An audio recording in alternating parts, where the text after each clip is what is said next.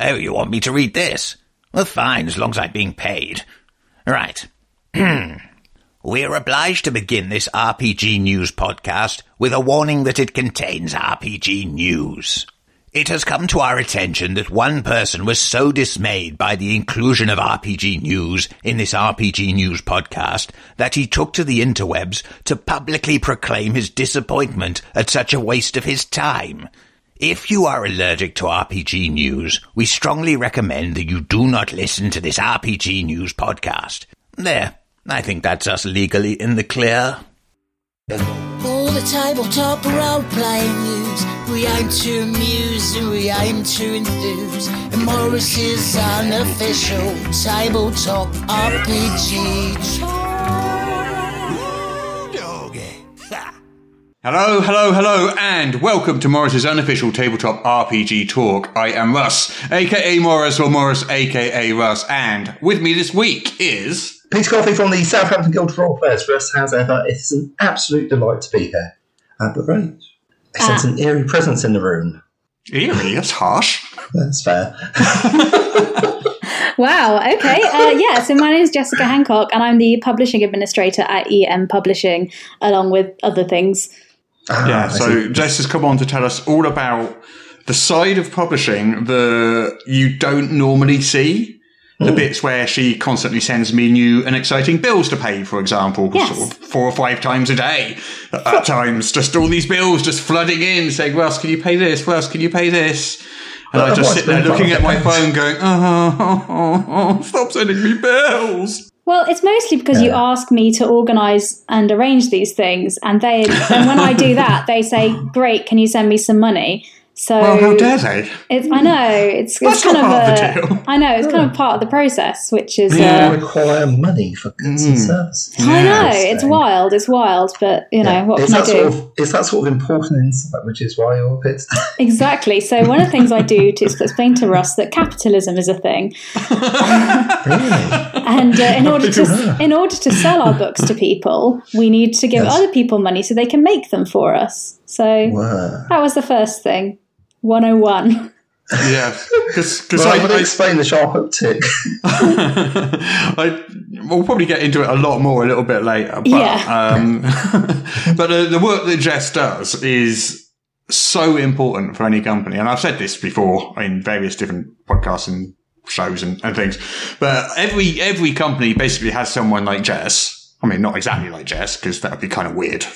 Yeah. I mean, maybe they do. Maybe, army. maybe there's just like this clone army do- of Jesses. and you do have to be- Everybody has one. Yeah, you do have to be ginger to do this job. It's part of the Yes, yeah, prerequisites, yeah, yeah. obviously. Yeah. All right, then. W- would you like to hear about a Drizzt Do'Urden action figure? Boy, would I.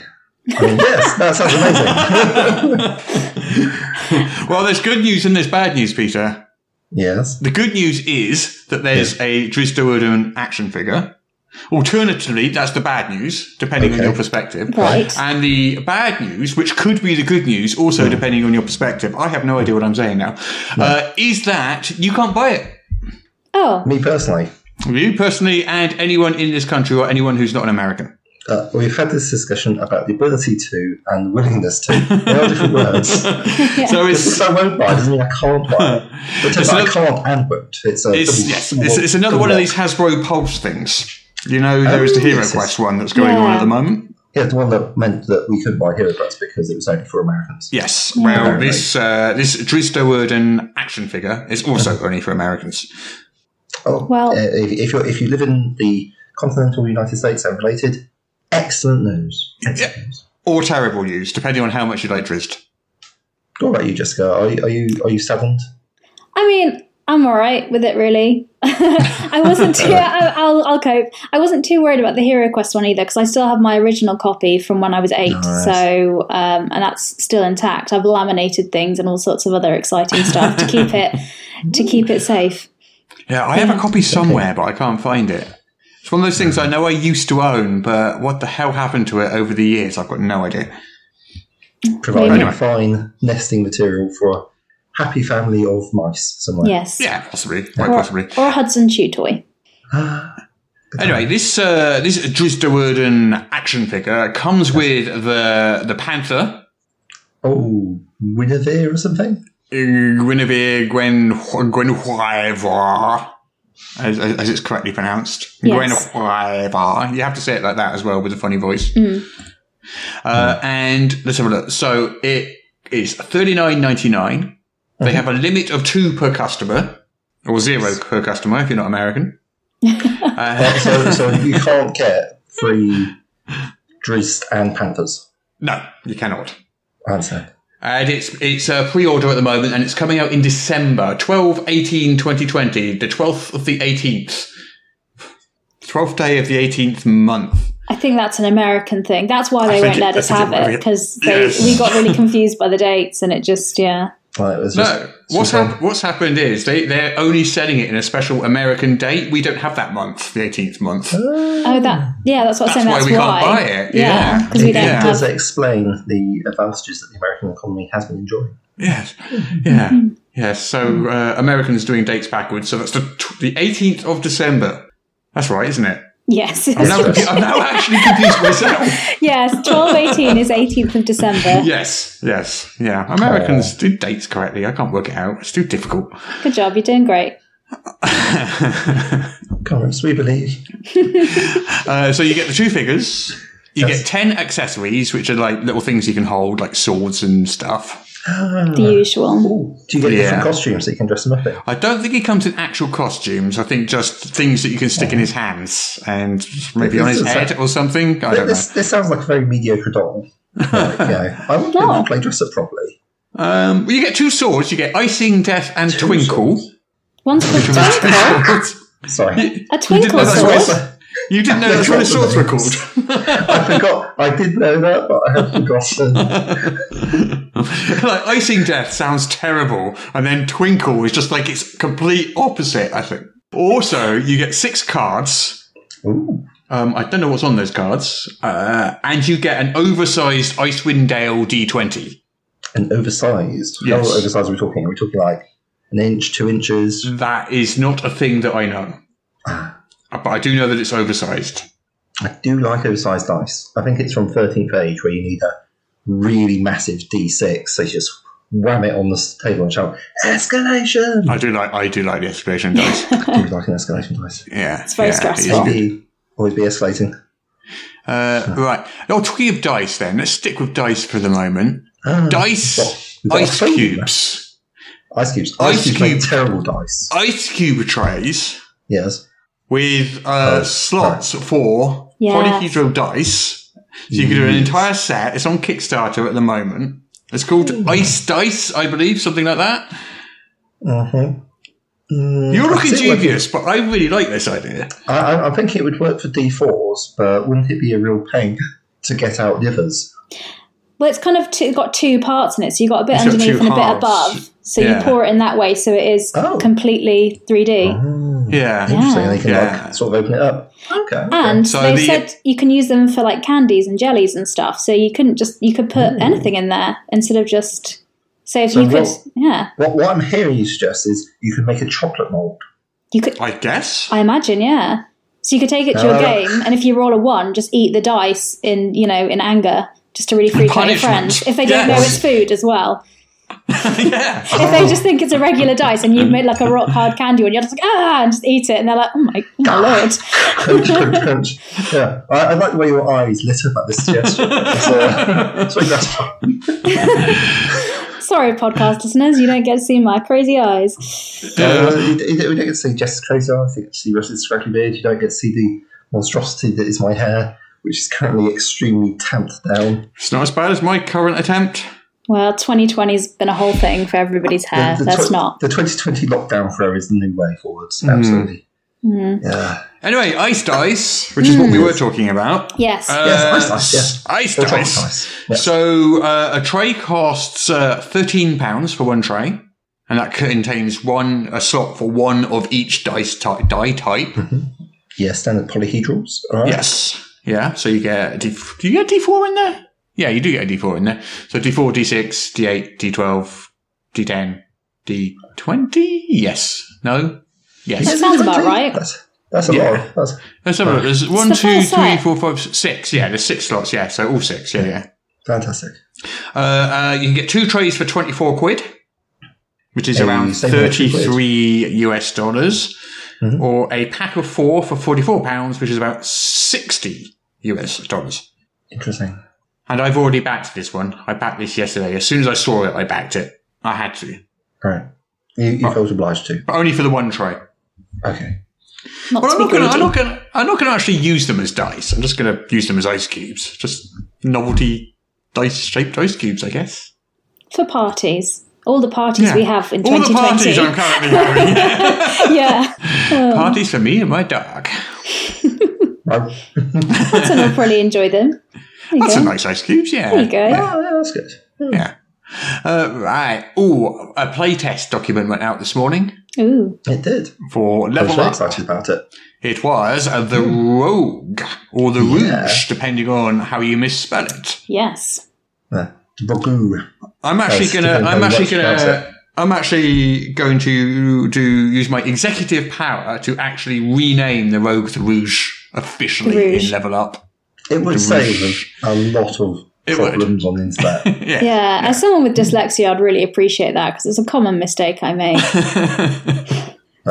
all, all you have to do is make sure that all your um, dishonest and thieving characters wear red leather armor. Bishop Yeah. Watch, job done. Easy, easily done. I've also had Yeah. Rouge Trooper in the past as well that I've written a lot, which sounds like So that's a that's a, that's a, that's a A nice different game spin-off. entirely. Yeah. right, we're talking about the Rogue. So the Rogue went Yes. out this morning. Yes. So you can go along and you can download the playtest for the Rogue right now. Uh, The survey for the Rogue will go out Monday or Tuesday, and like the fighter survey, it'll be around for two weeks. Yes. I've had some people say that's not very long. That's not enough time for us to do the survey. And I mm-hmm. do get that two weeks is a really aggressive schedule for this sort of thing. Mm. But when you add the number of playtest surveys we have to do over the next year, if we Yeah. doubled that, we'd be taking three years to write our book instead of, do you know what I mean? It would take, Yeah. you, we literally don't have the time. We've got to divide a year by the number of playtest surveys we've got. Yeah. I, I, I must say, the first thing I noticed is that very keen to get me to take my rogue into close combat on a regular basis. I'm like, I really don't think I'll be doing that. There's, a, we- sn- there's a sniper style in there too. Yeah, that's plus two to your damage. It's like, Yeah, but you can I- I also rolled take you can also take the biting. Uh, what was it called? The ranged uh, tradition of maneuvers. oh, biting Zephyr. Yeah, that's the maybe. one. Yeah, yeah. Um, I will have to. I will have to have a look. I like running Well, I- in, in close combat as a rogue though, because then you can just really stress out the healer because they're just there, you know. Yeah, that's what I did as a rogue. Most, yeah, that's what I spent my life doing as a rogue. Just yeah, had a very Well, I- stressed cleric in the corner. The thing I quite like about this rogue is the trap making abilities. Mm. So it's got two levels of them, and I think the first level comes in at about level Trap Smith is level three. three, and then level six for improved trapsmith. Is it Uh, I've got Uh, True Judgment. S- Improved Trap Smith is seventh. seventh? Right, yeah. And Yeah. at each of those, you choose. Um, well, at, at trapsmith, you get the ability to set traps, which when they go off, they do your sneak attack dice in damage to whoever sets them off. Nice. which is kind of cool. That And is then at level seven, cool. you get the ability to apply effects like poisons or vials of um, alchemist fire or something to them and make them a little bit more fun and deadly. nice, nice. And of course, there's the full range of Exploration Knacks, Mm-hmm. which um, I'm quite looking forward to. Hoping I get some exploration in. Uh, I'm actually due to start a playtest tomorrow. Ooh. I know, super exciting. Yeah. I'll be a level one rogue, so we'll see how it goes. Oh, very squishy then. yes. you can playtest a little bit of it. yeah, well, yeah, AC 16, but that's that's due to combination of Halfling and Dragonborn. These things happen. Trying to find some more news. There must be more news. There must be more news. Uh, Baldur's Gate 3 Yeah. Uh, was delayed, but they Oh. released some spec for it now. Uh, 64-bit processor, 8 gig of RAM, NVIDIA GTX 780 or AMD Radeon R9 280X, which are both graphic cards as I understand these things. Yes. Um, I was like, Uh, Computer parts. thanks. the, the, the, the thing that might be a slight a slight deal breaker for many people is the 150 gigabytes of available space required, um, which is less of a problem than it might have been like 10 years ago, but that is still quite a large amount of space that one would require on your hard disk. to be When able is to, uh, when is the early access thing? oh, now you're asking. Uh, Because it got delayed, didn't it? It did get delayed. Uh, it was supposed to be the last week of September, but I think it's like any day now. Fine. But I won't be allowed to play it because I have a filthy Mac. Release date October 6th. You can is put a- A boot camp partition on your Mac, which is what I've done with I, mine. c- I could. It's really easy. I did it just It to. sounds like work to me. All right. Playing Re- Re- games Re- isn't Rest supposed to be work. to not play exciting games because I don't know. I haven't honestly. I haven't played through a computer game in years. I'm hmm. still on Grand Theft Auto Five. Still only like ah. two thirds of the way through that. So. Well, there we go then. Don't worry about it. I don't have time because I work so hard. It's very true. Yeah, Absolutely. constantly working. Hmm. Yes. Okay. Well, anyway, um, so that's Baldur's Gate 3. Uh, Power Rangers. Power. Yes. Why Why is Daryl telling us about Power Rangers? Power. Um, well, that's because uh, Hasbro, which owns Power Rangers and GI Joe and Transformers and My Little Pony, has an arrangement with a company called Renegade Game Studios, who generally ch- do sort of card and board games for them. Yeah. So there's a Power Ranger trading deck board card dice deck Some sort of collectible trading card game. thing. I don't know what it is. Anyway, it's a, Some sort it's of Power Ranger merchandise. yeah, yeah, yeah. Yes. But the point, Yes. the point is, and also Renegade Game Studios does Kids on Bikes, so it does do RPGs Ah, and, uh, and a few others. But um, they have just announced that they will be producing the official Power Rangers tabletop RPG, powered by the D and D Fifth Edition rule set. Oh wow, that's Okay. quite cool. Which which version of Power Rangers though? Because there's there's different types of Power Rangers, don't you know? I, I, I'm informed. don't know. who's much. Are they Mighty much better than Morphin. Power Rangers, for example? Maybe. There's, Come in there's types. yeah, there's ones where there's like different types of dinosaurs, and there's there's ones where they're Oh, animals. Dinosaur There's- Power Rangers. Yeah. I can get into that. Dinosaurs. Yeah, it's a whole thing. There's lots of different versions Ah. of them. Uh, uh, apparently, I'm not an expert, but you know, it's a just- re-edited for You say you're not an expert, but you are Sentai. currently dressed in a Power Ranger cosplay outfit, and you do on that shelf behind you have a collect uh, a large, extensive collection of Power Ranger toys. I see. Well, I was told I- I that this wasn't that video wasn't going to be shared with the public. I told it was just an audio podcast, so I thought I was going to get away with that. And you're wearing your special Power Ranger hat, so I mean, Yeah, Yeah. Well, I, I'm just wearing my traditional Wizard Raven garb, Wizard Yeah. Raven hat. So, Yeah. as is standard It- for any just- GM. well, indeed, I, I, ha- I have been GMing earlier today. So, That makes sense. Well, yeah, I mean it's Friday, so you've got to dress up in your Power Ranger suit on a Friday. yeah, Power Rangers doesn't- Friday. everyone does that, It's doesn't also got a helmet, so it works as a face mask as well, so it's COVID friendly. Ooh, That is very cool. important. It is, yes. Yes. Uh, anyway, Power Rangers. Yes. They also uh, mentioned, but didn't explicitly confirm, that GI Joe, Transformers, and My Little Pony RPGs would be following. But they very, very, I think, strongly hinted at that.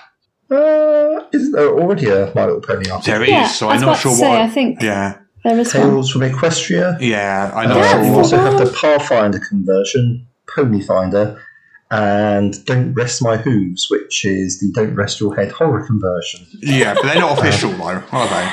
Oh no, they're not official. Yeah. Um, They sound like, great fun though. well, I've got a friend who says the only RPG they'll play is a My Little Pony one. So, like, uh, my urge, my urge to run RPGs for people I know is sort of in direct competition with my. Ah, do I really want to read about My Little Ponies? And so far, the Why uh, why not? Magic been- is friendship. Friendship is magic, even not magic is friendship. well, unless you've got a charm person. That's very true. Yes. I'm not entirely sure that qualifies as actual friendship. That's magical coercion. I mean, Consent is king. it's a little, As in all areas of It's a little life, consent is king. really. Yeah, I mean a little bit, a little bit. I don't think that's what My Little Ponies are about. You know? Not about using uh, magic has friendship. Okay, fair enough. Yeah, no, no, they're saying friendship is magic. yeah, that's the one. Not, not friendship is caused by magic. Mm-mm. There's no causal relation. Yes. Yeah, It's merely descriptive, and that's important. exactly. So, have you two seen the Dungeons and Dragons cartoon from the 80s? Yes. Uh, shall I tell you the day I was born, Russ? Please don't. So, you- you're telling me you've never seen any type of media that was produced before you were born? No, never. It didn't exist. no, I haven't actually. I was born in '89, so I kind of missed the hype Oh, around right. So, you've never heard the Beatles because they were before? Who are and they? You've never. Some sort of horticultural Yeah. band. yeah, yeah. They're, they're the best insects you've never heard of. No, I haven't. Is the summary. So, It, it, it was okay. I, It I was okay, it. yeah. So it was it's kind of popular at the time. Anyway, so some the, the final episode was me- never made. Mm. There was a script for it, Yeah. and for whatever reason, it got cancelled. What? Yes.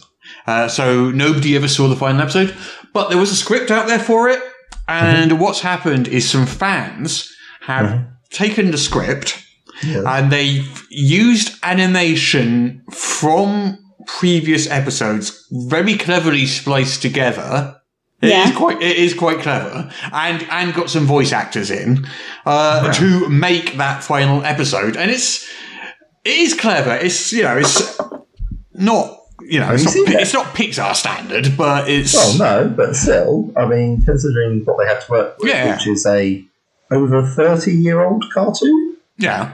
yeah, I think that's quite impressive that they've actually managed to create a whole They, new they episode. managed to do it. It's up on YouTube now. You can watch it. Um, All right, be back in half an hour. uh, and even uh, Gary Gygax's son um, men- uh, mentioned it on on the Twitters. The, the, the, the Twitters, Twitters. yeah. I think it was it's on the. Twitters. Well, it might have been on on the Book of Faces. One of one of those. One of those social medias. Um, he says uh, two individuals have spent months of time to create this fan-ending episode for the D and D cartoon.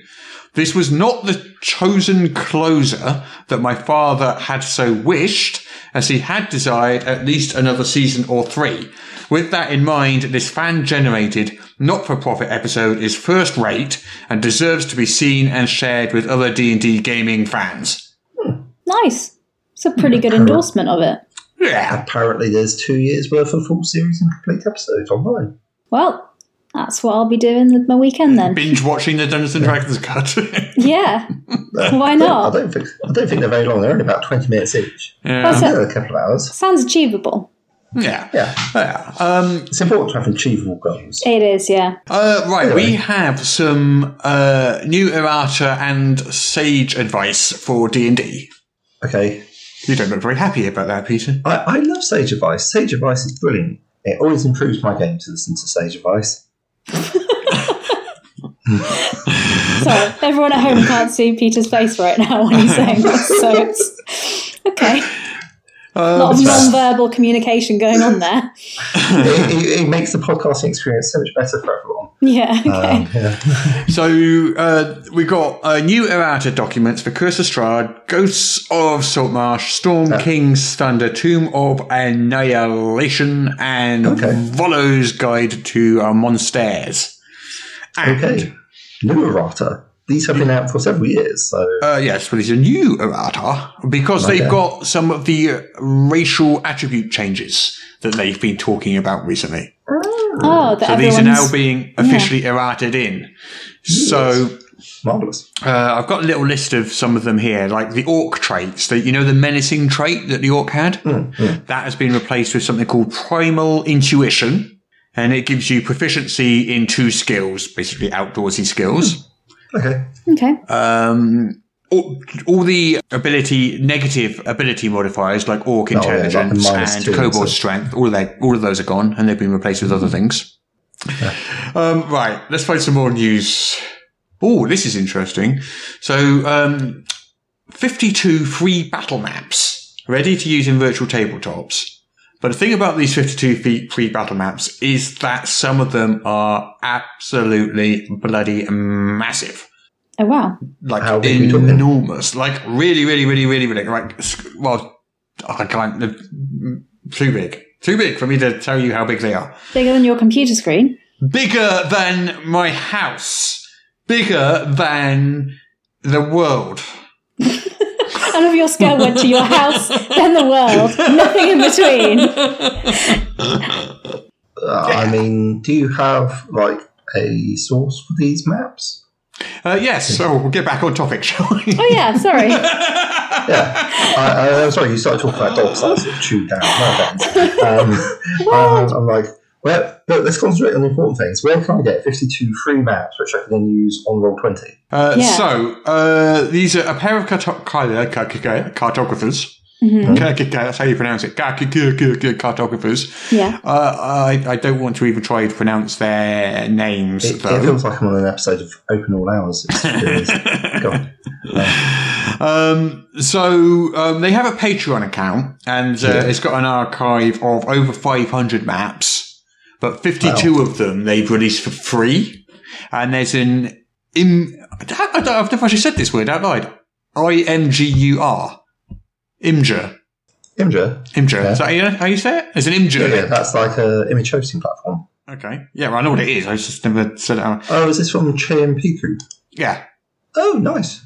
If I stick the link in the um, Ooh, chat there for you. Um, I've Yeah. actually, yes, I have seen some of these. I'll I've a look at it now as well. Like, um, I was actually in at the, Oh the top left one, which is a giant. That, that- yeah, those are pretty damn big. It's like ooh, 152 by 40. Hmm. I actually saw that in real life because it was in one of the last games I played before we went into lockdown, Mm. which was for my birthday bonanza thing, where uh, that was the uh, battle map for the final fight. It was pretty impressive. These are really pretty as well, They are very pretty. Yeah. which is the most important thing. Oh geez, there's like a maze one. That would be That's the, awful. big, that's the Imagine big one I was just looking at here. imagine doing that with dynamic lighting as well. You're just like, He is. yeah. Um, I'm looking forward to inflicting on some players. at some point. Yeah. Yeah, my character, in my current campaign, uh, can't see in Mm-hmm. the dark, and I've always had characters that could before. And dynamic lighting is awful when you're like that. Uh, it just means that there's a certain amount of, well, I guess this hand is holding a torch now. Or you find a nice mage who says, Uh, oh, look at you, have some light spell. Dancing Mm. lights happen a lot. My character's also afraid of fire because she's a plant person, so Understood. she yes. doesn't like holding torches. Yeah, it does sound Okay. like fire wouldn't be, yeah, made of wood. Yeah. Exactly. Yeah. Yeah. Okay, well, I think we finished the news.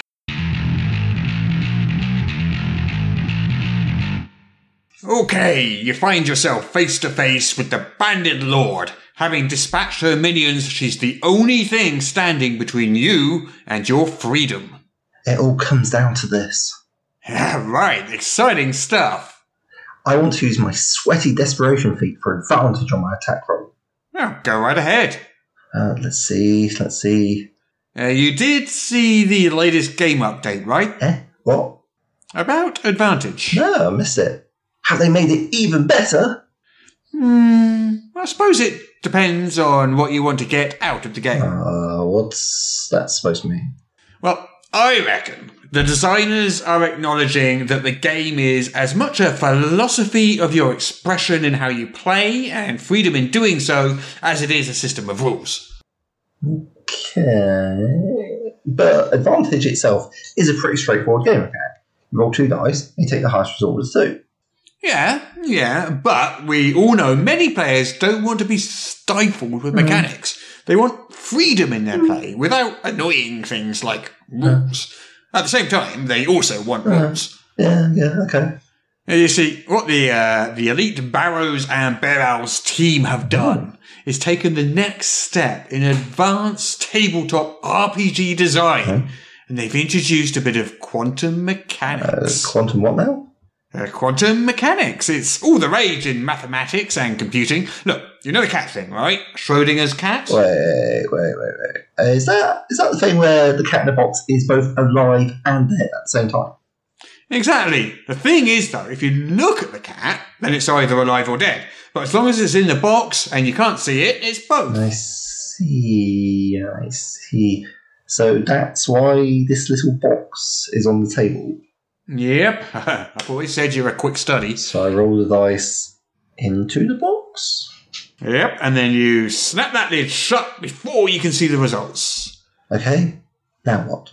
Right. So, well, at this point, and this is the really mm. clever bit, mm. both dice are in a state of quantum flux, where they have rolled every possible result. So I both make my attack and miss it simultaneously, as well as making a critical hit and fumble at the same time.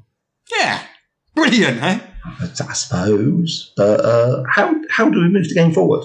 Hmm. Um, uh, uh, you know, I'm not actually sure now that you ask. Right. Um, shouldn't I just look in the box? No, wait, wait, uh, wait, wait. Here, I found the rule. Look, uh, what happens is, uh, yeah. So uh, we have we now have a branching point where you both hit and miss, creating two parallel game universes to handle the quantum effect. So now your character is literally doubled, and we take turns with your actions and decisions in each universe. And this will happen from now on whenever I use advantage or have disadvantage. Yeah, so exciting to see our hobby innovate.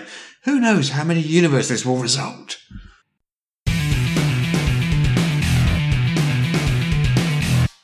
Hey, so Peter, I was uh, I was walking down the road the other day and uh, I saw this bunch of really cool, good-looking people. Cool. Good lucky. That could only be our patrons. Yep, man, I have never seen such a well-informed, debonair bunch in all my life. Yeah, right. You know, why is that? I don't know. You tell me. Well, if I was forced to speculate, I guess it's because they listen to our top secret, super exclusive bonus episode every week. Bonus episode? What? Yeah.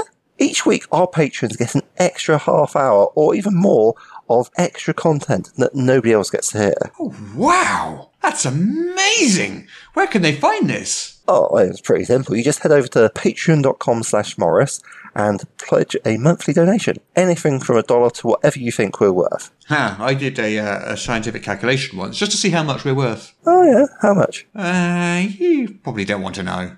Probably for the best. Anyway, if you, if you enjoy our podcast, please head on over to patreon.com slash Morrus and, you know, just pledge a little. That's patreon.com slash Morrus. And thank you so much for your support. We couldn't do this without you. I reckon we could. Shh.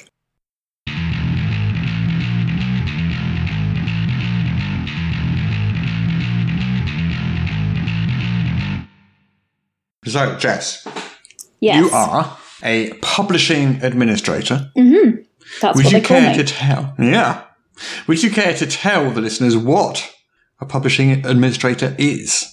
Well, my job in summary, which I often say, is I do all the things that Russ doesn't want to do to run EN publishing, pretty much. no, but in seriousness, it's all the kind of uh, behind the scenes kind of business administration. Um, because I think Russ started EN Publishing because he is an RPG writer and he enjoys creating worlds and writing stories. So you started a company to do that and then didn't have any time to write RPGs because you were doing all the businessy things.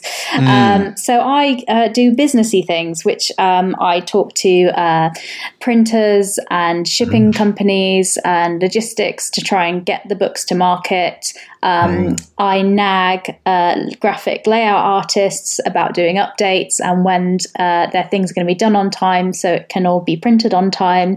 Um, I do the bookkeeping and the tax things for EN Publishing because I used to have my own business, so I've done a little bit of that. We have an accountant to supervise me to make sure I don't do anything wild.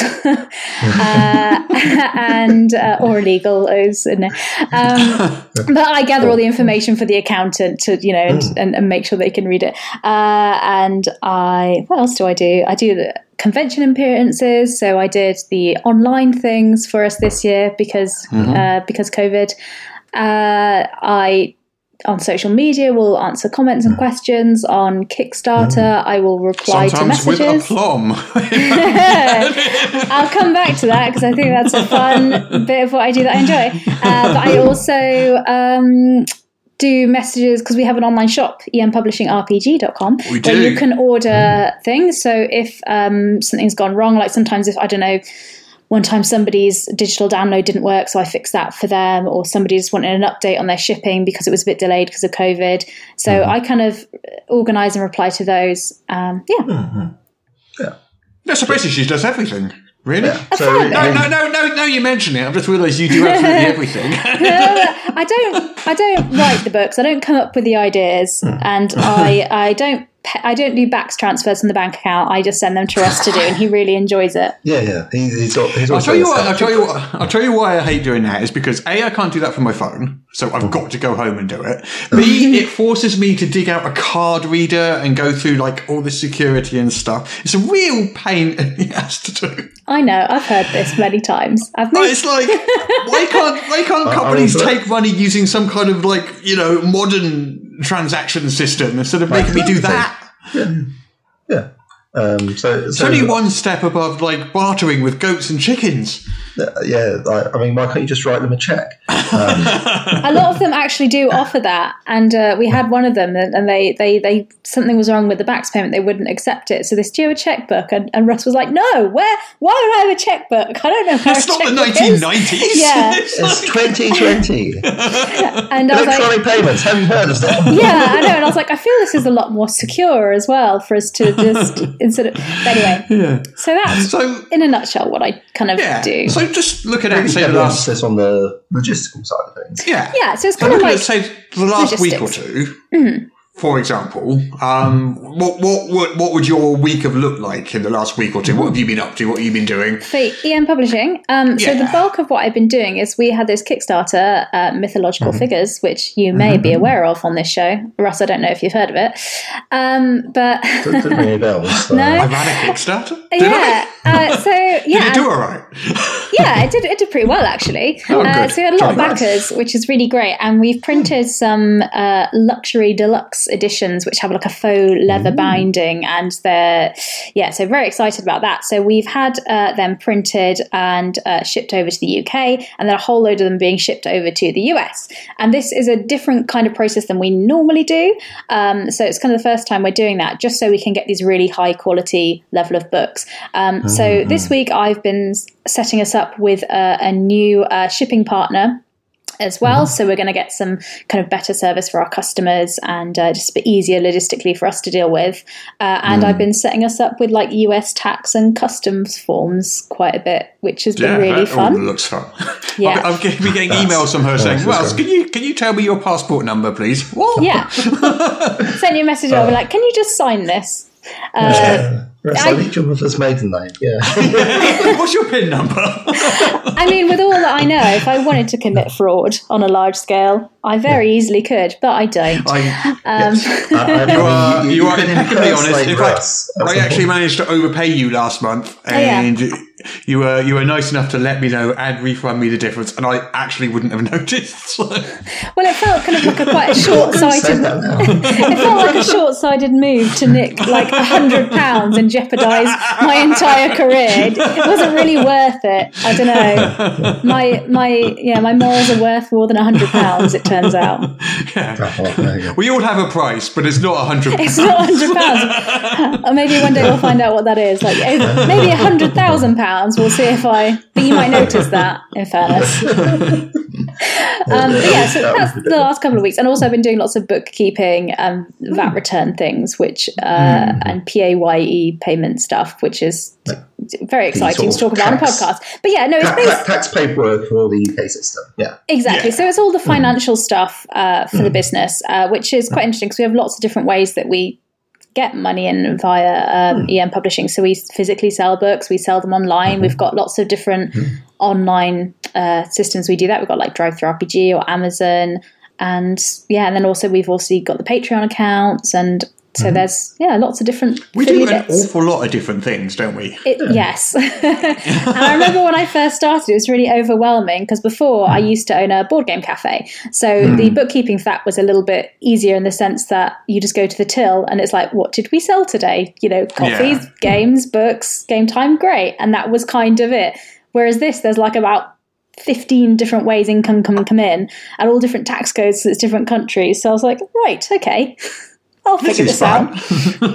Uh, That's why he wanted me put to it do it. Yeah. Yeah. No, I, I went there. I thought it was really nice. Um, Mm. So I was, I was very sad, but yeah, I guess it was just more of those things.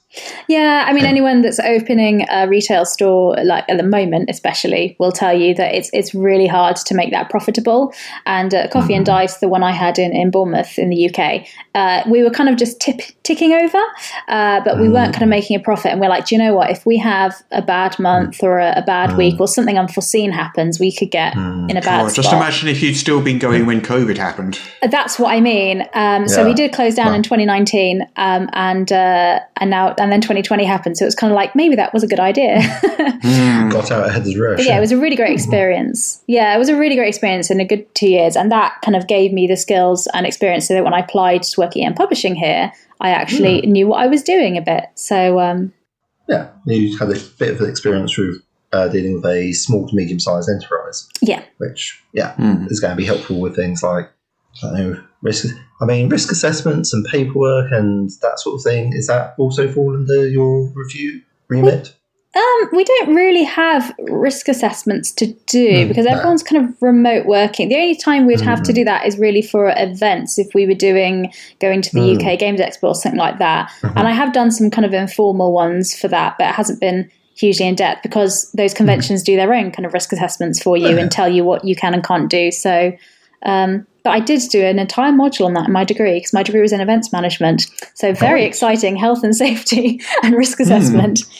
So if yeah, you need a good risk assessment, Peter, just ask. Well, thank you. That's uh, very kind of you. I, I, I wish was to do so. So if we go back to the, the sort of stuff you do on a day to day basis, I was Mm-hmm. thinking, let's take a, a hypothetical book Yes. and sort of walk through the process from your point of view, as opposed to because I, I think I've talked before in the podcast about Yeah. It from my from my end of it, but from your end of it, you, you're dealing with a different set of stuff. So where do you step in? What's your first? I'm, I'm asking you like I don't know, but you know, Yeah, no, I know. You're, you're, being, you're being the voice of the audience Russ. I understand. Because you literally taught me this process and explained to me how to do do it. you do? I mean, I'm giving you this money every month. What's that for? This is where I'm going to get caught up. I'm- don't actually do anything. And Russ has just been paying me, and I've just been winging it, and it's worked really well for the last year and a half. Um, So, where, so where do you step into the process? Yeah. And, uh, Sure. Well, we have um, different kind of boards. We use Trello to kind of organise all the different projects we do at EN Publishing. So I um, kind of so in, Trello's uh, online project management. Yes. Um, Ah, So it's a okay, project that's management software. Um, It's really nice and visual, which is quite I quite like it. So all the different projects are in there in little boxes, and they have a color coding system, so we know kind of where they are, whether it's being in design or it's in layout or if it's coming to kind of print. Uh, when it gets to the point where the book has been written, and if it's a licensed product like Judge Dredd and World of 2000 AD, once it's been approved uh, by you know, the relevant people, the Yeah, powers the that license be, holders. Yes. Mhm, the license holders, uh, or just by Russ if, if it's one of our, our own ones, uh, then I will kind of jump in at that point and um, help get the files ready to go to print. So usually we'll put things up on our website um, as a pre-order, and you get the PDF straight away because the PDF version is is ready and good to go. Uh, but you need to change things slightly for. Printing files. So um, it's just like graphic designery things pretty much because you need to use specific formats so that when you print it it looks like how it does on the screen uh, without getting too technical uh, Yeah, so makes of course, everywhere, everywhere you have it printed, it's different as well, which is slightly frustrating. Yes, and different uh, printing companies need different formats. So there'll be different formats for the ones that get sold on Amazon, for the ones that we sell physical copies for in our shop. Um, so we kind of start that process, and I kind of speak to. and, and, and keeping those files and archiving them according to which publishing spec that they need, that's also going to be quite an important part of the job. Well, a lot of the graphic designers do that for us, which is quite nice. They have a, like, quite a nice like structure system. And uh, Mark, who was on last week, is the line manager, so he kind of makes sure those processes are in place. So it's kind of that set up so it's easy for me to kind of do my bit. So everything is where I expect it to be. So I don't go in and go, uh, which where are we? Uh, but yeah, so then pretty much I'll speak to the printers, so kind of uh, agree the price, and we'll decide how many units we're getting. So I'll look back at what we sold before, uh, what makes it a good price for what we're selling it for, and things, and just get So there's to agree that. forecasting in the role as well. Yeah, definitely. Hmm. And uh, just me getting Russ to agree to pay that amount of money that we're spending on the books. And invariably, I say, "Do we need that many?" And Mark and I are like, yes, we have all these people that want to order them. We've already got over 100 pre orders and it's been on the website for four days. and I say, "But it involves me paying more money. I don't Yeah. like doing that." Uh, but so I do that side of things. And then there's a bit of a back and forth dance with getting the files ready for the printers with the graphic designers. And uh, a lot of our graphic designers work part time, which, like a lot of people in the games industry do. So sometimes this process can take a little bit longer. Um, and then when that's done, the books get printed, which is great. And everything goes wonderfully and nothing goes wrong. And then Never. Nothing has ever gone wrong in that process. nothing happened just yesterday that went wrong. No. Uh, uh, well, I'll bring this. I'll bring this in. Well, pretty much, uh, we have uh, a new our new copy of Rogue Trooper that's being printed, and all the specifications. Um, I was looking at it the other day, and the cover scheme looked a bit odd to me. And then I realised, and I checked with the printers that they have done the specifications for it to be a soft cover book. Not a hardcover book like it should be. so luckily we spotted this before it went to print. But that's mean we've had to rejig peep things. It's moved the timeline along by a few weeks, and That so would I have been a disaster, though, wouldn't it? I mean, I know that's why I'm so glad suddenly, this spotted suddenly a pallet of softcover books away. Yeah, but this is also part of my job is making sure that that doesn't happen. So I'm glad I, I'd spotted that. And uh, then, uh, so yeah, and I just emailed everyone that pre-ordered to let them know about the new dates, and everyone's been very nice about it, which is lovely. Uh, but yeah, so I do that sort of thing, and then when the books get printed, we physically need to get them to the locations where they need to be. Uh, so for mythological figures, that's a really good example. So they were printed in Lithuania, and then they need to get shipped over here to the UK. So that's the first leg of the journey where they come over. and Uh, is that something that you sort out, or is it something that the printer sorts out? so I liaise with the printers on that. So we, our printers uh, will kind of give us a rough quote for it. If that quote doesn't look quite right, then I'll speak to a shipping partner uh, and see if they can pick it up. But at the moment, the ones the quotes they've given have been pretty much the same. So we let them kind of do that because it's one less thing to be involved with. And then once they're here in the UK, uh, we work with a fulfillment partner. Uh, so we're working with uh, ShipQuest at the moment. So they'll be sending out uh, your books to you. And then we're also sending some books because it's a lot because sending books to from the UK to the US has got really really expensive recently because each individual item has got a COVID surcharge which can be as much as four pounds per item. And that is on top of usual shipping. And also, shipping in some places has increased by about 300% for some different carriers uh, because there's less planes going in the air and moving around. So their space is more of a premium. So instead of posting from the UK to the US like we normally would, uh, we are boxing up everyone's US orders, which is why I was nagging everyone to give me their postal address on the campaign quickly. And we're Yeah. sending it over to uh, the US, and we now have a warehouse over in the US and a, sh- a fulfillment partner there that will send them out. So that will make things a little bit cheaper for us. So that's why the US backers were told it's going to be an extra two or three weeks before you get that, before you get your ones. Um, so there, I, there is such a big increase in postage yeah, and um, extra charges and so forth that have been put in place Mm-hmm. really it's the only way to make sure they can get the books without having to ask for extra money. Definitely. And before the campaign, we kind of looked at this and decided we were going to go this route so that we could keep the price reasonable because people, you know, kind of be put off by kind of postage prices.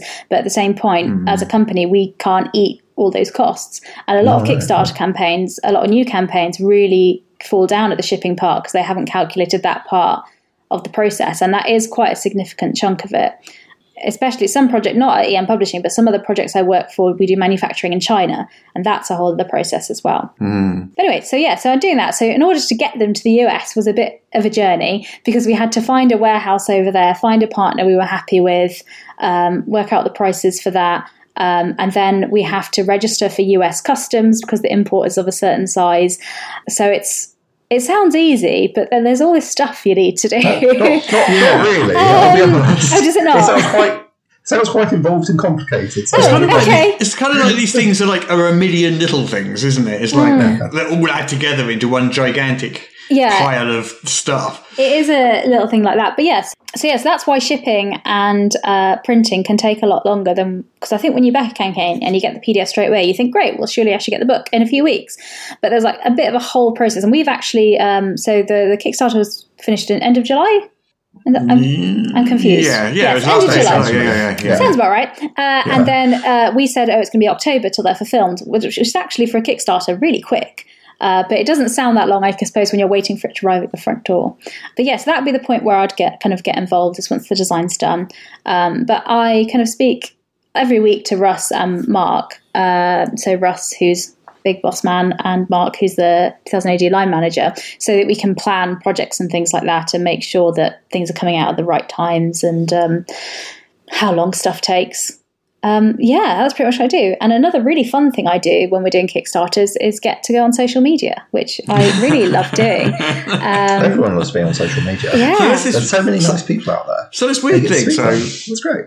if you put an ad on social media, because this is what we discovered recently. When I started, I started using Facebook ads to promote our Kickstarters, and you know I'm very careful about it, and I make sure as long as we're getting an amount in pledges more than we spend on the ads, we can spend as much as we like on the ads, as long as the money coming back is greater than that amount. And I generally put it at, uh, if it stays at a ratio of 1.5 or above, then the ad's working. If it drops below 1.5, I think, okay, to stop this ad, try a different one.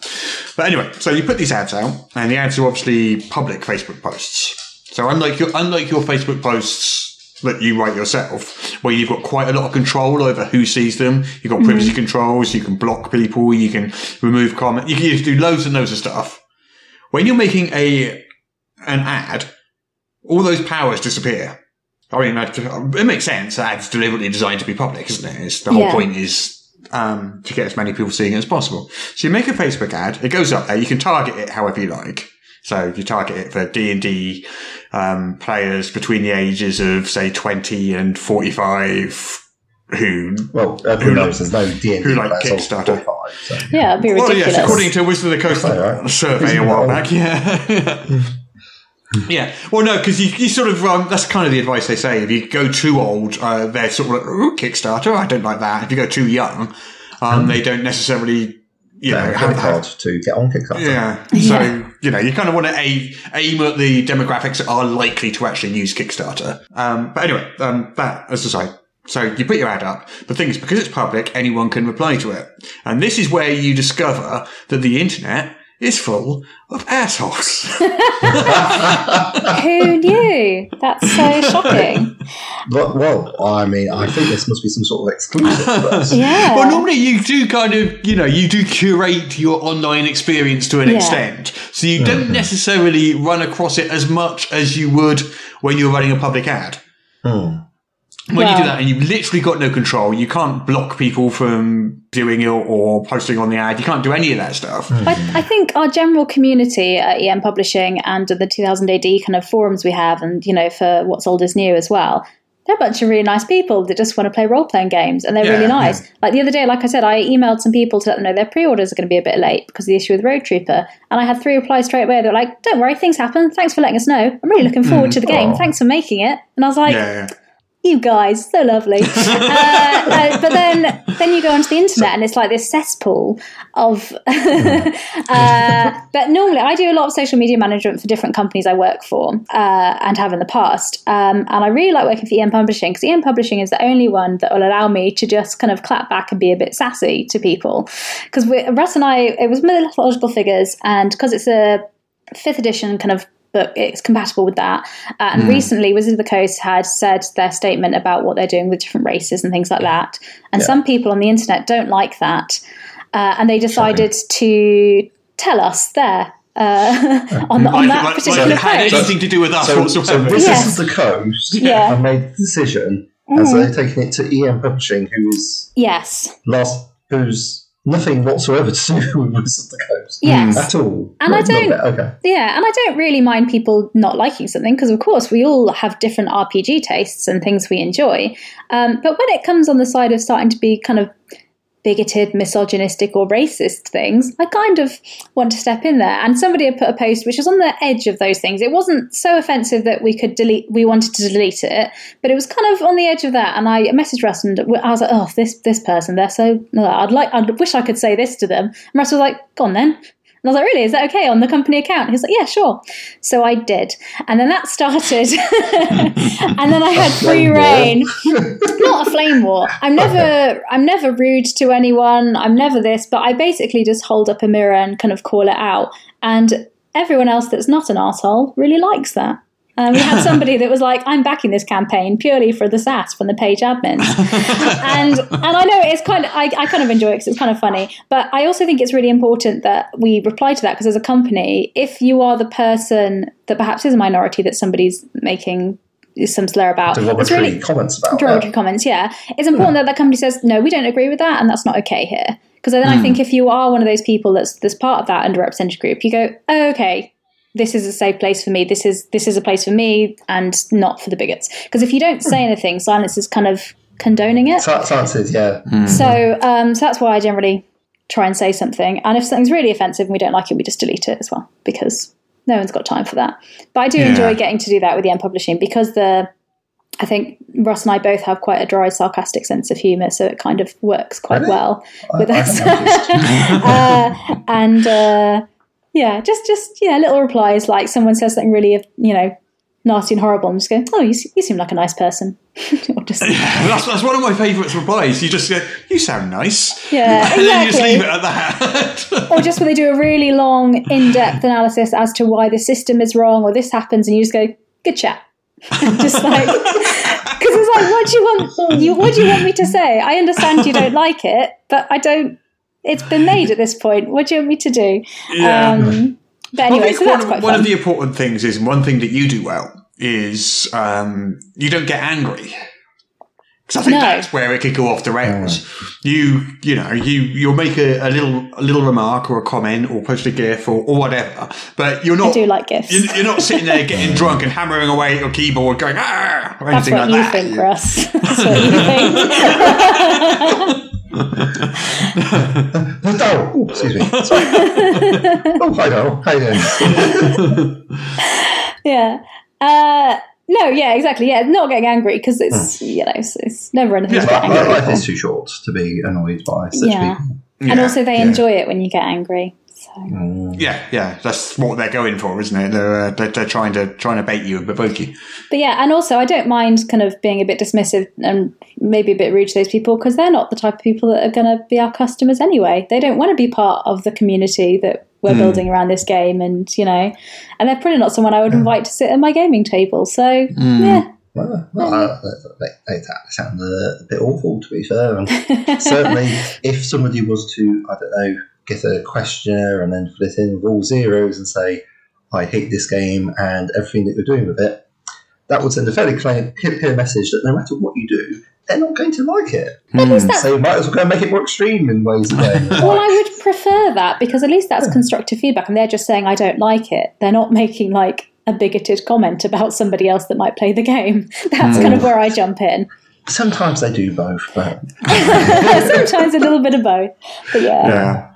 Yeah. Hmm. So, other than arranging, producing, printing, and shipping books, dealing Mm-hmm. Yes. with customs, Yes. Uh-huh. uh, dealing with Kickstarters, and uh, And handling. Tax han- Handling uh, social media Mm-hmm. trolls. Yeah. Uh, what, what what else? What else do you do, Jess? what, what have you done other than trust? Other, Wait, other sorry. than those tiny minor we didn't things, say- not- not this yet, what have the Romans done for us? You know? uh, for EN Publishing.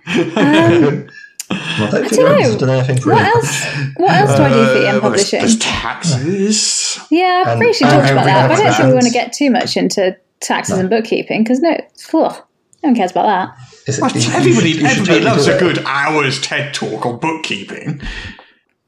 Well, maybe we could get our accountant on here to discuss that in more depth then and talk about the accountancy of uh, of that side of things. Yeah. So, I think what, what, what got you into like the games industry? Like um, games are cool. Sure. Uh, Uh, we have a yeah. board game cafe. Or, Pretty, yeah, pretty much. Um, so I I really like games in summary. When I was a kid, I had a copy of Hero Quest, which was kind of probably like my first RPG experience. I know it's, it's not an RPG, but that style of you know Yeah, you being a make it an character, running around Yeah, a yeah. dungeon. That was my first taste of that sort of thing, and it was really good fun. I played that loads, and I didn't know about role playing games when I was younger because none of my friends invited me to do that because I was a girl, and so uh, so I didn't really get involved with that.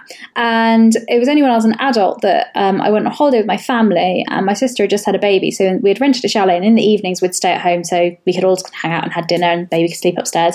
And my brother found our old copy of Hero Quest and brought it along, so we kind of played it in the evenings. And I was like, this is brilliant. I need to kind of get involved with this.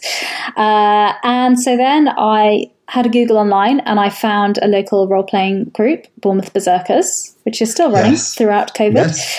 Uh, and I, I joined up there. And I'd recently moved to Bournemouth and I didn't know anybody except my boyfriend at the time. So I kind of just wandered in and was like, hello, I've heard games are a thing. Discuss and uh, yeah, and then yeah, so people took me under my, their wing, and the first person that pl- uh, GM'd a game for me was Mark Kenobi, and we played a zombie survival horror themed game, funnily enough. Uh, and then we became friends and ended up playing uh, board games together as well as role playing games, and then that escalated into opening a board game cafe. yeah, so uh, I got pretty into it, you could say. Yeah. Uh, uh, but yeah, so before I um, opened the cafe, we did uh, lots of kind of gaming conventions. We did that, you know, how Thirsty Meeples does the open gaming area at the UK Games Expo. We basically did that at kind of smaller events like WinterCon and StabCon South and IndieCon and, and events like that. Uh, so we run a little board games area there, and really, I really enjoy teaching and sharing games with people. And so we opened the board game cafe, and then that happened, uh, and then then we closed down in 2019. Uh, in, in summary, Gave, gave it a run, but yeah. yeah, we gave it a run, yeah, uh, uh, and then closed that down. And then I was thinking about what I wanted to do. Uh, kind of career wise, and I wanted to stay in the games industry, um, but it's quite a tough thing to break into the games industry as a paid role, as many people listening will know. Um, And so I was kind of like, wow, I'll make steps towards that, and it might take some time. But then in April, um, or maybe March or April 2019, Russ put the advert out for a publishing administrator, and it was kind of basically somebody that knows about games and that can support me running a small business. And I was like, I've run a small business. Uh, I could do that. And so, uh, yeah, I had an interview, and Russ was like, yeah, you probably can do that, and gave me the job, which was really great. Uh, so it's a part time role, which a lot of in the games industry, a lot of jobs are. And so I also cobble my time together with two other part time roles working for Longpack Games Manufacturing, which is a board game manufacturer in China, and Alley Cat Games, which are a board game publisher. So, yeah, so that's pretty much my journey in, in games. Yeah. Um, if you were going to give advice to someone who would be interested in working in the games industry, Mm-hmm. but like maybe they're not particularly good at the creative side or Yeah. the artistic side, I mean, what sort of uh, roles would you recommend? Well, if you think about any business, like any big company, you've got different departments. Like you've got your HR department, you've got your finance, you've got you know all these different things. Gaming companies are companies. They need people to, to, to do these different things. And obviously, um, if it's a small business uh, or, or like an indie company, opposed to like Hasbro or something massive like that, then obviously it might be a part time role, and you'll probably wear many hats. But yeah, I think think about your skill set and what your work experience is and how that would be useful to a company. Like I love games, but I'm not an RPG writer by any means or a game designer. uh, but I want to be involved in companies that are making those things because it means I get to play test them and, and be part of making them a reality and all this fun Oh, yeah. stuff. So what is it Uh, that appeals to you about that side of things? Because you've said to me many times that you're not interested in writing, you're not interested in that side of it. Mm-hmm. But what is it that appeals to you about the well, the sort of logistics side of it? Well, games are awesome. So Uh, I- I- getting I- them to people. Yeah, I think what Peter pretty much said. I, I love games. I love playing them and you know being being around them and I like being a part of it. You know what I mean? So it's kind of like I guess it's you know when you get the theatre kids in school, which I was very much one of as well. If you just to add to my geek credentials, a different layer of geek. uh, you know, you have people that that would like being part of the production. They're like, you know, I'm not an actor. I don't want to be on stage, but I want to be part of creating this amazing thing. So maybe they'll do like the set design or the costumes or, all this stuff. I, I'm kind of like that person, so I kind of help make it happen. And my name gets to be in an RPG book without me being any form of creative. And, and, and no one Yeah. makes you write stuff or try and draw pictures or design Yeah. mechanics or things. Exactly. I mean, I've I've never really given it a stab, but I just know it's not my skill set, and I know I can be more valuable to a company doing that. And I do in, enjoy um, the kind of the logistics and shipment because it's kind of project management. So I do enjoy the side of when it's done, which sounds bad. It sounds like you don't enjoy a thing if you're like, I like the end, but you know, the satisfaction, satisfaction, of doing yeah. it, yeah. yeah, the satisfaction of doing it is, is, is good. And I like uh, getting to deal with the public. And when they send, me- I get loads of nice messages in publishing people going like, "Oh, hey, I've just got my book and I really like it," and da da da. And there's uh, people that like do live streams of the games and stuff, and so I get to see people, you know, enjoying them and stuff. So that's that's really cool. And I, I get think to it's really play games interesting before how- they come out. just how different people are just like drawn to Mm-hmm. different things. Like, for example, I, if you say you don't particularly want to write and stuff, I absolutely hate doing the stuff that you do. Can't stand it. I mean, I, I just know. can't stand it. I like really. symbiosis. Yeah, Yeah. yeah. I, mean, I know that, it's Russ, because I ask you to do some admin bits sometimes.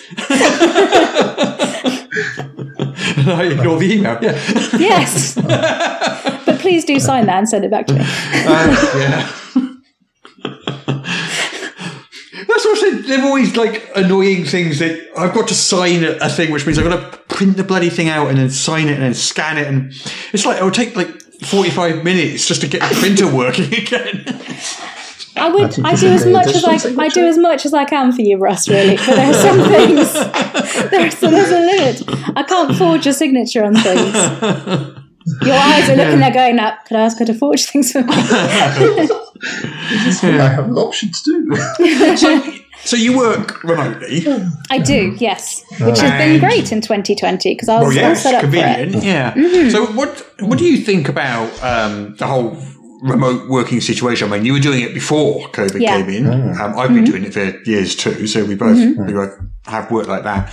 But um, I mean, do you prefer it to working in an office? Do you Yes. like working from home? yeah, I love working from home. I think it really depends on people. I think uh, COVID, with a lot of people working from home, has kind of drawn out what different people like.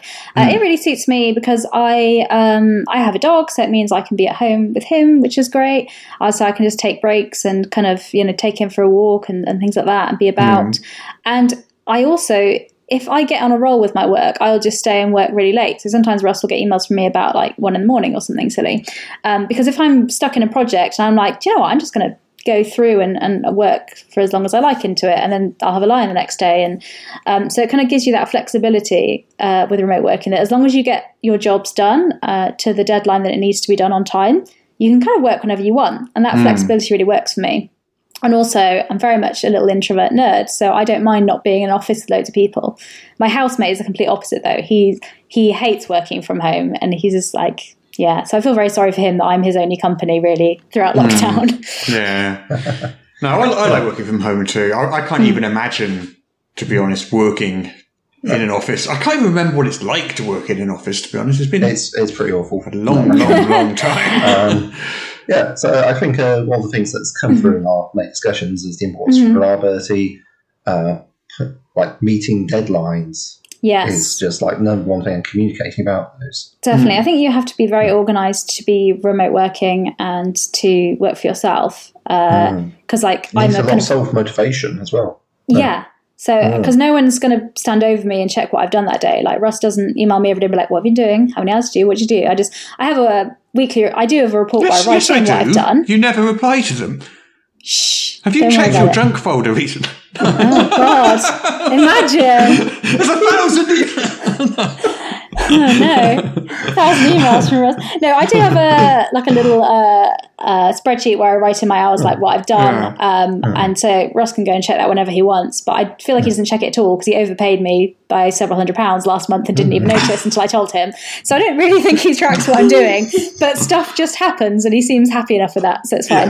One thing I really, really like is the ability to just say, "Okay, Jess, can you handle that?" And then I can just stop thinking about it, and I know it will get handled. And I think that's that's an important skill because some people you can't do that with. Mm. Uh, Yeah. and that's that's someone in Jess's role needs that skill to be able to take something on and just let- go away with it and get it done. And she Yeah. might, you know, check in with me occasionally, uh, ask me a question or say I Yeah. need this signed or whatever. But I know that she's handling it. I don't have to check. I know it's going to get done. Yeah. And with communication, we hmm. do every week, uh, we all do like a little weekly update of this is what I've been doing hmm. this week and this is what I'm doing next week. And then we hmm. can just, you know, nag for stuff that we need as well. So generally, my emails always have a few nags for Mark and Russ. I'm like, I emailed you early in the week asking for this. Please, can you send it to me? Tell me I'm wrong, Russ. Yeah. have you paid this invoice yet? Shiftiness intensifies. uh, but yeah, so it's uh, yeah a, a, bit of my job, which Russ did mention when I was interviewed, was like wrangling creative people uh, because I'm quite an organised uh, and you know logical person with my work, so everything's kind of laid out. Uh, but creative people don't think or work like that at all, uh, and so my job is trying to kind of herd all the creative cats into one place to create a, a, physical product. Yeah. Um, I, I think it's important also to remind creative mm-hmm. people that their stage of the project, there's a whole mm-hmm. load of stuff that has to be done afterwards. Yes. Uh, so, you know, all of that's getting delayed as well. And it's a whole knock on, like a roll, yeah. like a domino effect when, when things start falling, falling by the yeah. wayside. So if it, like we wanted to release a book for, um, kind of say December, we want it to be out in print by then and in the shops. Yeah. That means, okay, so I physically have to have the books in the in the warehouse by November, mm. so that I've got mm-hmm. time to let distributors know and send it to them, so they can then send it to retailers. Blah blah blah. So that means really to allow for shipping time and things to go wrong, I need to kind of have it start shipping in October, which means really I should start the printing process in September. So we need the book to kind of be finished with all the digital files by August. Yeah.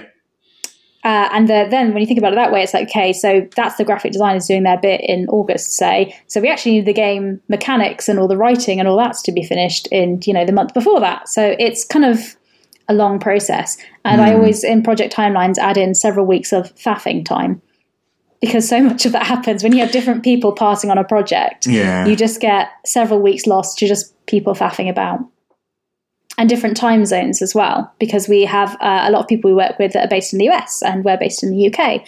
And so obviously that can make things different with emails and passing on files. to go to bed, though, mm-hmm. uh, some of them just be getting up. Exactly. Yeah. Yeah. I, mean, I, mean, luckily, it doesn't really involve having to work at the same time as those people, which no, makes no. it easier. But if, like, I send revisions to somebody um, and I'm like, oh, hey, you need to update these files because the CYMK needs to be at 100% on page 32, which is the Whatever kind of things that like, I, I don't know what half this stuff means. I just, I'm like, that means the in graphic designery because uh, I dated a graphic designer for about eight yeah, years. So yeah, the, I, know that means. The, print, yeah, the, the, printer just says something yeah, jargony to you the, and you pass it on to the graphic designer. Pretty much. I copy and paste it. I'm like, the, the printer said this. Can you do this? I assume and they go, yes, English. I know what that means. And I'm like, great, thank you.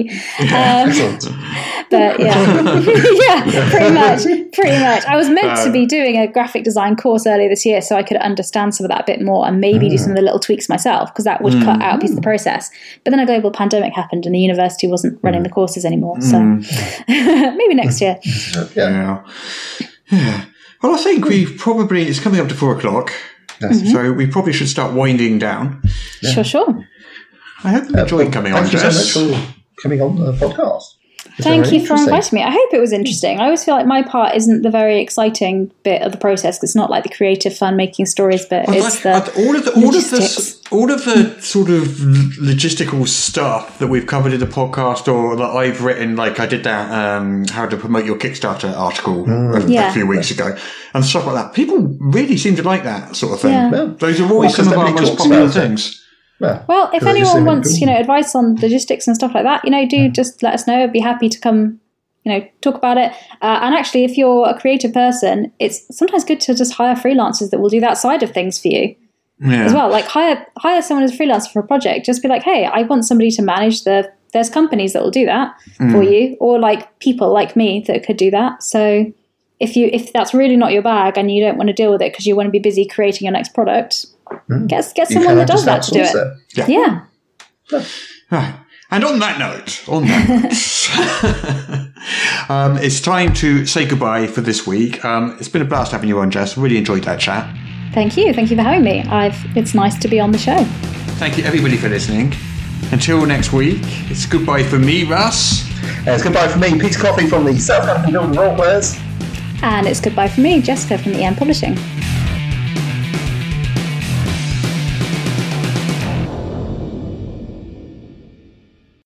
Apparently, I now have to read this to you. This is the official podcast of Morrus's unofficial tabletop RPG news, which you can find at enworld.org. You can find show notes at morrus.podbean.com or wherever you found the podcast. If you feel like they deserve it, you can support the show on Patreon. In return, you will receive exclusive bonus content. Just go to patreon.com slash Morrus. If you're interested in his babbling nonsense, you can follow at Morrus on the Twitter. Send your emails to morruspodcast at gmail.com. Not all of your emails, just the ones you want us to see. Mm, that's it. I'm bored now. You can go away. Shoo, off you go. Goodbye. Get out of here. I mean, maybe they do. Maybe maybe there's just like this clone army of Jesses, and everybody has one. Yeah, you do have to be ginger to do this job. It's part of the Yeah, so- prerequisites, yeah, yeah. obviously. Yeah. So that's why we're quite rare, because obviously we know they're only one to three percent of the global population. So it's yeah, Yeah, Yeah. That, that's that's clearly what's holding a lot of RPG companies back. yeah, Hmm. Yeah, they're just having to do with non-ginger personnel. Quite Yeah. frankly, it's unacceptable. it hmm. is. Yeah. Well, te- well te- technically, I've got a ginger beard, so I could do it. Well, that's why you did it before. You know, kind of I joined the company, so I I, I hmm. took on that part of it.